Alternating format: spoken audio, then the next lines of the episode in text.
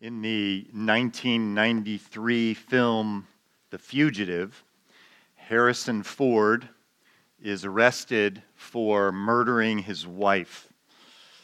He's uh, convicted, he's on the bus on his way to prison, and he breaks away uh, after a crash. And he is a fugitive on the run from the law.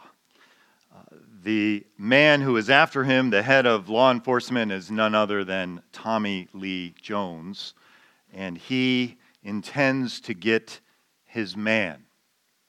Now, the compelling storyline of this film is that Harrison Ford uh, did not kill his wife, someone else did.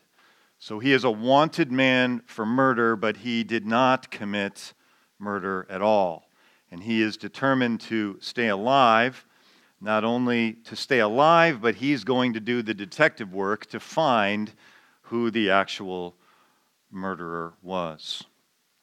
The situation in 1 Samuel chapter 21 is similar.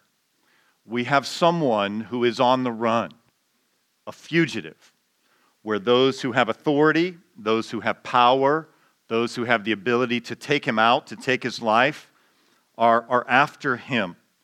And this, of course, is David, who will, in very short order, become, and in a sense has already become, uh, the, the greatest king in ancient Israel's history.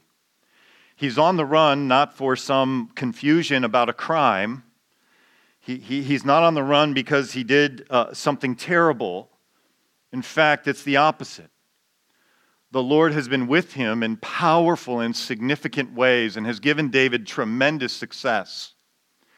And King Saul is so determined to hang on to power and does not want this guy to take the throne, and he wants to kill him.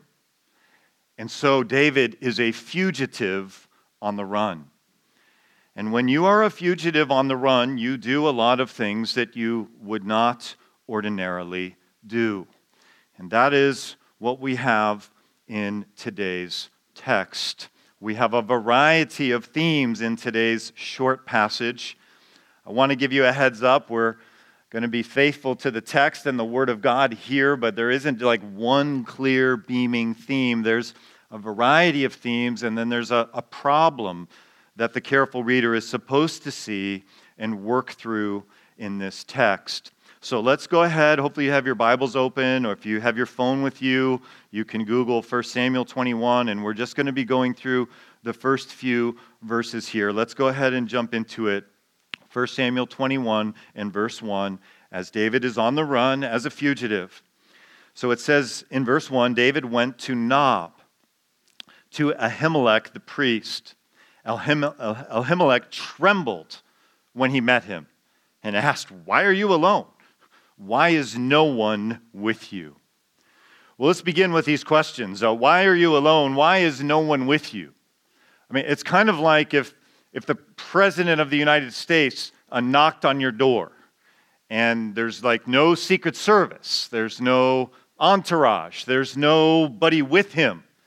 He doesn't just like walk around town Uh, the President of the United States and, and knock on a door alone.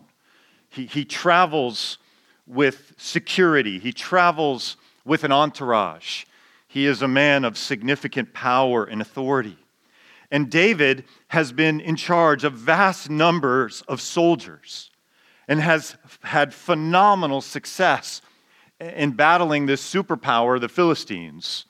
And, and so he shows up in Nob, back to verse 1, which is, if you will, the, the Jerusalem of the time. The temple isn't built yet, Shiloh has been destroyed. So, Nob is the spiritual center, the capital, if you will, where the priests and, and where worship happens. And so, this prominent leader shows up. And notice the priest there, Ahimelech, trembles. Uh, he trembles at him, not because he's going to take him out, but in, in a sense of, of, of awe and, and, and respect for this unbelievable person whose God's power has been working so, so magic, so, so unbelievably. He's taken out Goliath, he's taken out huge, vast numbers of troops. He's just done un, r- unbelievable things, supernatural things. It's kind of like uh, Samuel, who was who's the senior spiritual leader in Israel at this time. Samuel did uh, what the Lord said when he arrived at Bethlehem. The elders of the town trembled when they met him. The, the, the, the, the priest here is, is, is trembling. And one of the things we're supposed to see here is just the extraordinary nature of David. But the careful reader knows it's not really about David, but it's about the God who has empowered David and the Spirit of the Lord that is upon him. Go ahead and jump your eyes down. We're going to do the last couple verses next, verses 8 and 9. Look with me at verse 8 of 1 Samuel 21. At the end of today's unit of Scripture, and we're just going through verse 9, uh, David asks Ahimelech, uh, Don't you have a spear or a sword here?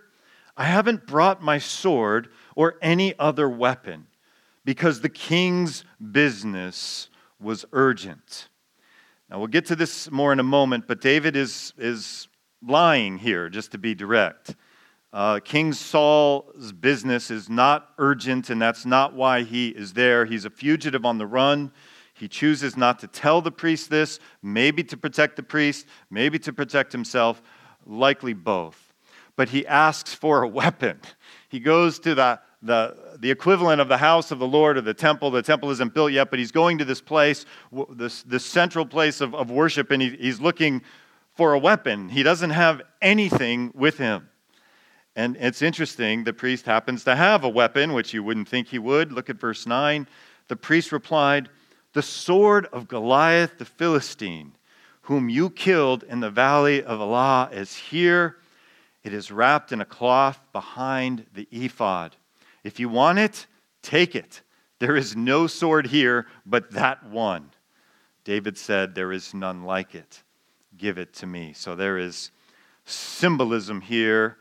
The reader knows that David even though he hasn't taken uh, ascended to the throne he is essentially already king in god's eyes he has been anointed by samuel he has been given uh, the, the, the robe of the prince his close friend jonathan he's been given his sword but all of that is gone now because he is a fugitive on the run because saul wants him dead some people will do anything to maintain power including killing someone and so he's asking for a weapon and he gets the sword of this great warrior who he took out, uh, Goliath. So we are seeing here that David is an extraordinary king, and an extraordinary person. And as I already mentioned, we know he is extraordinary because God is with him in this moment.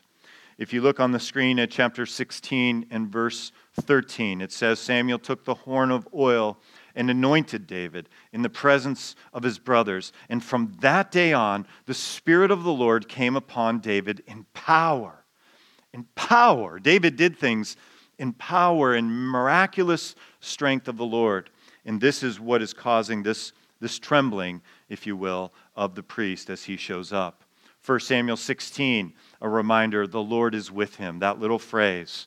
The Lord is no longer with King Saul, Saul is, has turned away from the Lord, and the Lord, the Spirit of God, has departed from Saul, but the Lord is with David. And then 2 Samuel 7:16 to jump ahead. David is not only with the Lord, but David is going to be used in a massive and significant way as we get into this passage in, in this chapter um, in the year 2023, which is right around the corner. It says in 2 Samuel 7 Your house and your kingdom shall endure before me forever. David's house and kingdom shall endure before me, before God, forever. Your throne shall be established forever. Now, that is big language. And we're, we're, we're jumping ahead here, but I'm wanting to show just what an extraordinary individual David is and what this is referring to is that not that David is going to live forever and reign on the throne in Jerusalem, but David is going to point to a greater David, the son of David, the Messiah, Jesus, who is going to come, is of the house and lineage of David. And so there is a royal and even eternal dynasty. So David is pointing to the, greater David. He is an extraordinary king. Well, and an extraordinary person because the Lord is with him. But David is not the Messiah. He is not God. He is not perfect. And he, uh, we see that in verses 2 and 3. Let's come back and look at the text here. 1 Samuel 21, 2 and 3. So he's asked this question, you know, why are you alone? Why is no one with you? He, he's shown up at the spiritual headquarters here, so David gives an answer. He answers the priest, Ahimelech, and he says, The king charged me with a certain matter and said to me, No one is to know anything about your mission and your instructions. So, just to pause here from what's going on, he, he's inventing a story so the, the priest will have some explanation in his mind as to why David is here without his, his troops, uh, without his entourage. He's on this secret mission for the king. Back to the text. As for my men, uh, I have told them to meet me at a certain place. Now then, what do you have on hand? Give me five loaves of bread or whatever you can find. So David's got no weapon, he's got no troops, he's got no protection and he has no food. David is hungry. And he's asking for five loaves, I think not because he's going to eat five loaves of bread, but because he's created this story and he's going to rendezvous with his men and just give me whatever I can carry. Do you have five loaves of bread or whatever you can find? Now, the reader is supposed to notice here in these verses that David has invented this story, as I've already mentioned, probably in part to protect himself and probably also to protect Ahimelech. So David is not only an extraordinary king, an extraordinary person, but David is an ordinary person. He, he's, he's like you, he's like me, and he is, is lying here. There may be some good motives. We're not, we don't know his motives. There may be some very good motives here, but he's lying and he has invented the story. And so there is this tension in the person of David. But this all begins with this, this trembling of the king. Uh, uh, rather, trembling because of the future king David, this trembling of the priest Ahimelech. And this reminds us of a theme throughout Scripture where people tremble in the presence of, of incredible people and often pay too much respect and honor and look and I, uh, to, to, to individuals. And I think this is partially what's happening with the priest as he's trembling as, as David comes there. David, on one level, is a man just like every one of us. And as human beings, we have a tendency to put people on pedestals. This is nothing new. It has been happening for a long time, and we see it happening throughout the scriptures. In John chapter 1, there was this guy, uh, you've probably uh, know of him if you've been around the church any period of time, John the Baptist. And this was John's testimony when the Jews of Jerusalem sent priests and Levites to, to ask him who he was.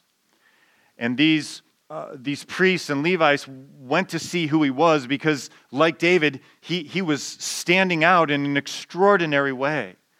And people have been waiting and longing for the Messiah, and they, they mistakenly thought, uh, John must be it. And so there was there was trembling and awe and tremendous interest in John the Baptist. But they go out to see John, and he did not fail to confess, but confess freely, I am not the Christ. This tendency to make too much of human beings, we see it when David arrives in Nob, we see it in John the Baptist, we also see it in Acts chapter 14. Many of you will be familiar with this uh, as well, with Paul. Paul has just done this incredible miracle. And when the crowd saw what Paul had done, they shouted in the Lycaonian language, The gods have come down to us in human form. Barnabas they called Zeus, and Paul they called Hermes because he was the chief speaker. The priest of Zeus, whose temple was just outside the city, brought bulls and wreaths to the city gates because he and the crowd wanted to offer sacrifices to them. So we see throughout Scripture this, this trembling and, and awe before human beings. And it's a reminder of how God has made us for something more than ourselves.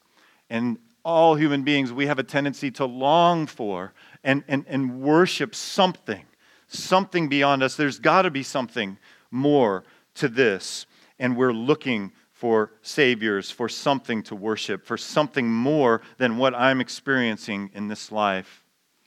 Uh, C.S. Lewis has often quoted a line from Mere Christianity. He writes If I find in myself a desire which no experience in this world can satisfy, the most probable explanation is that I was made for another world. You and I were made for another world to live forever and ever in the presence of God.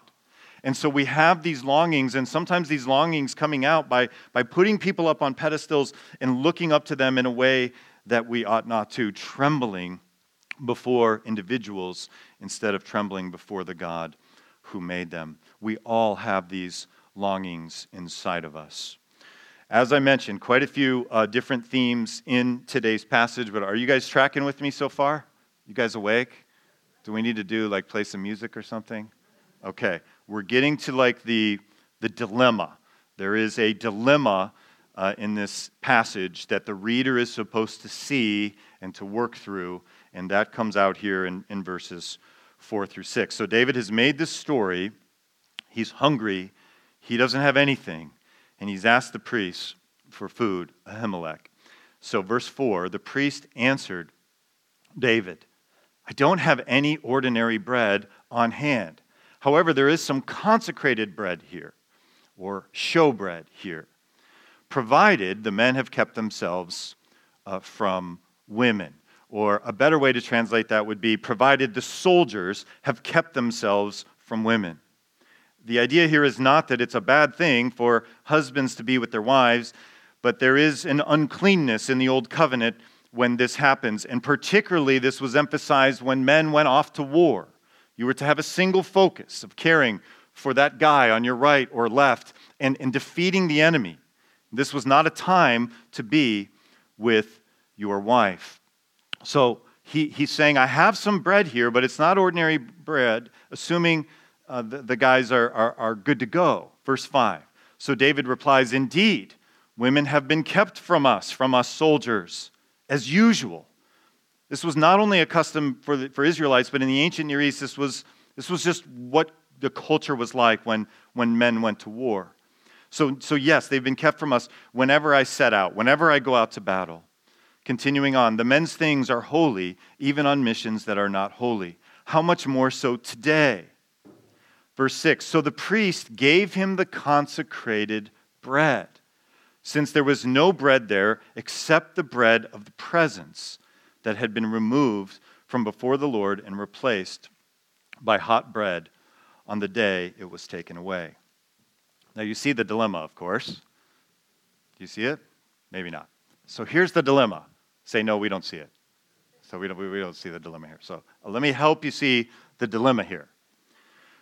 So the scriptures say that this bread is only to be eaten by priests.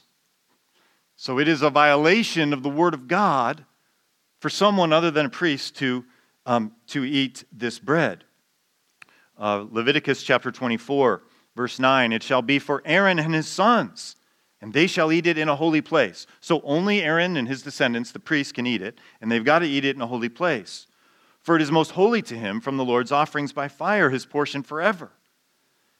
So the person who knows the scriptures, who's reading 1 Samuel 21, goes, Why is the priest going against Leviticus 24 9?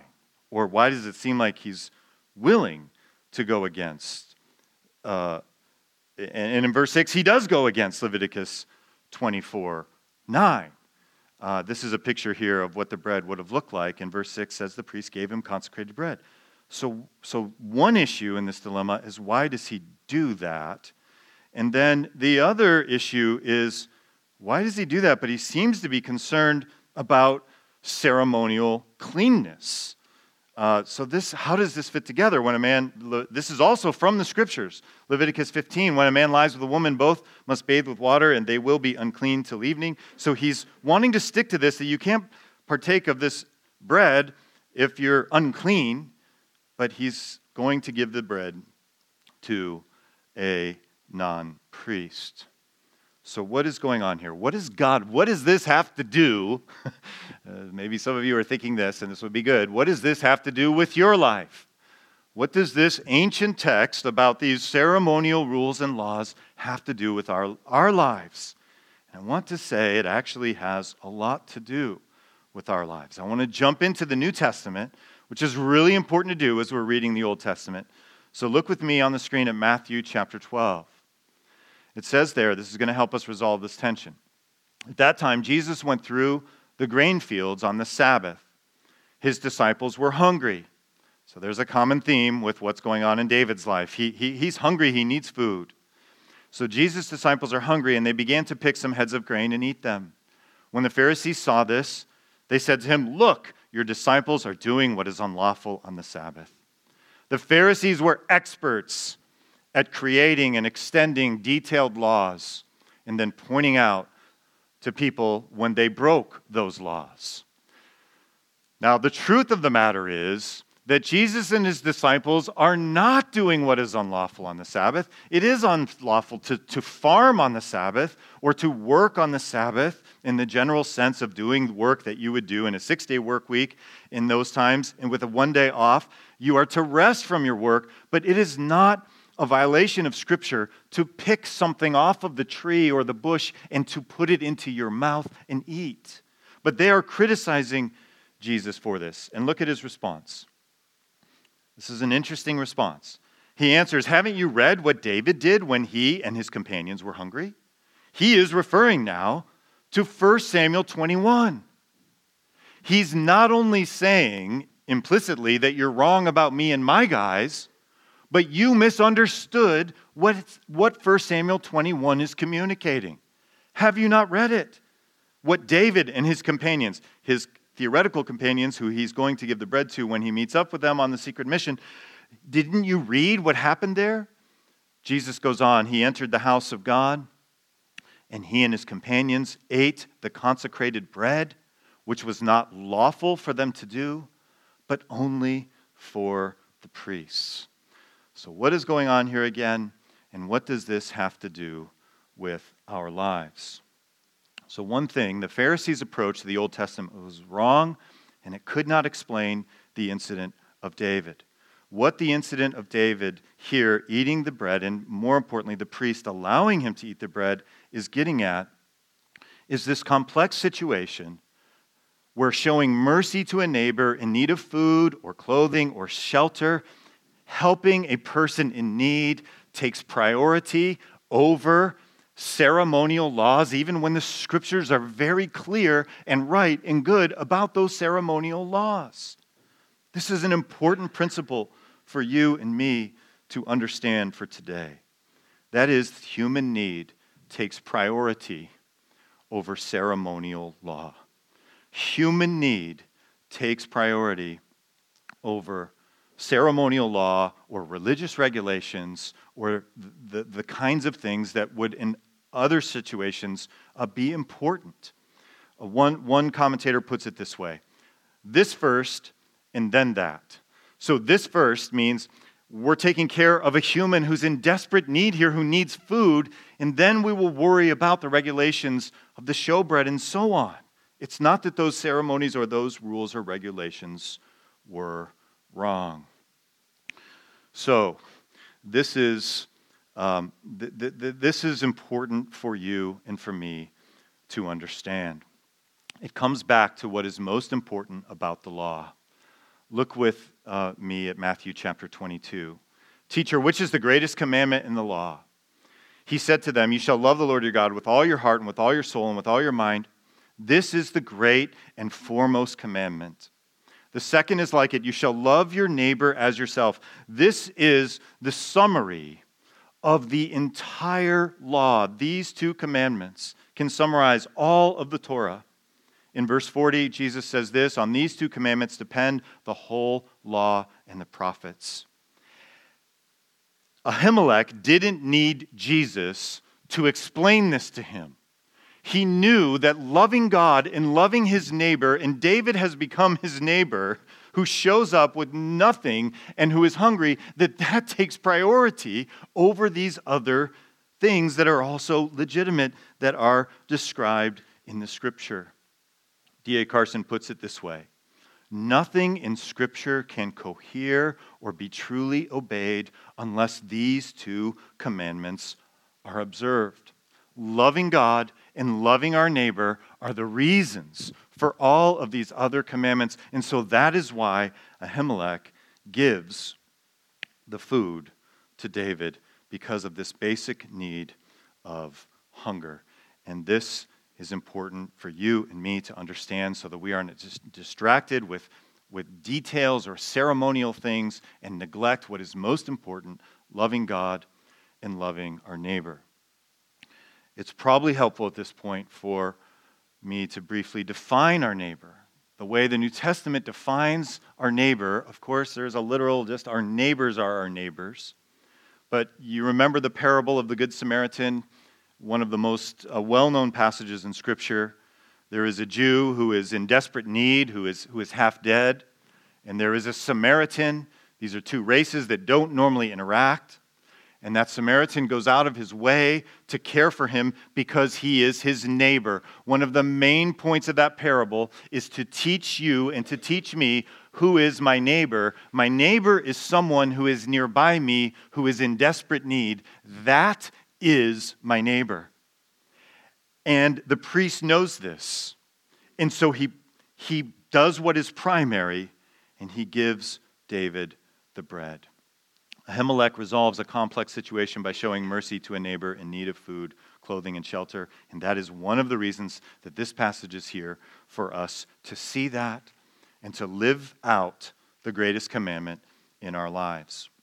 Well, there is one other verse we need to hit today before we finish up, and it's verse 7.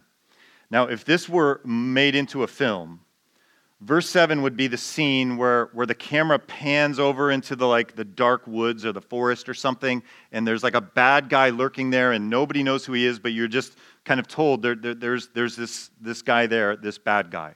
And we see this, this is what verse 7 is. Look at it with me. Now, one of Saul's servants was there that day, detained. He was there that day in Nob. He's detained before the Lord. He was Doeg the Edomite, Saul's head shepherd. This is a bad dude. You ever known anyone have the name Doeg? D O E G? Anybody? Anybody met, met? This is not the name you want to choose uh, for one of your children. We're going to see uh, what he does uh, later um, as we take a break next week, moving into Advent. We'll get back to 1 Samuel in 2023. But we're just kind of given a little picture that this bad dude is there and he has watched all this happen.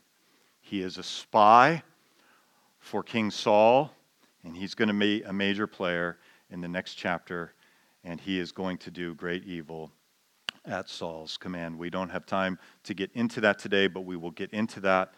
But we simply see uh, that this man is there watching, and there is a reason that David is on the run because he is afraid of someone just like Doeg, uh, seeing him, reporting him, taking his life. And in fact, King, King Saul has someone there uh, to do that. So, what God has for us out of His Word today is to understand the priority of showing mercy uh, to people who are in need. Now, as I thought about this passage as we finish up today in my own life, uh, I can't think, thankfully, this is not a normal practice. That is to not follow this passage and to follow this passage. In fact, in my life, I can't think of that ever occurring.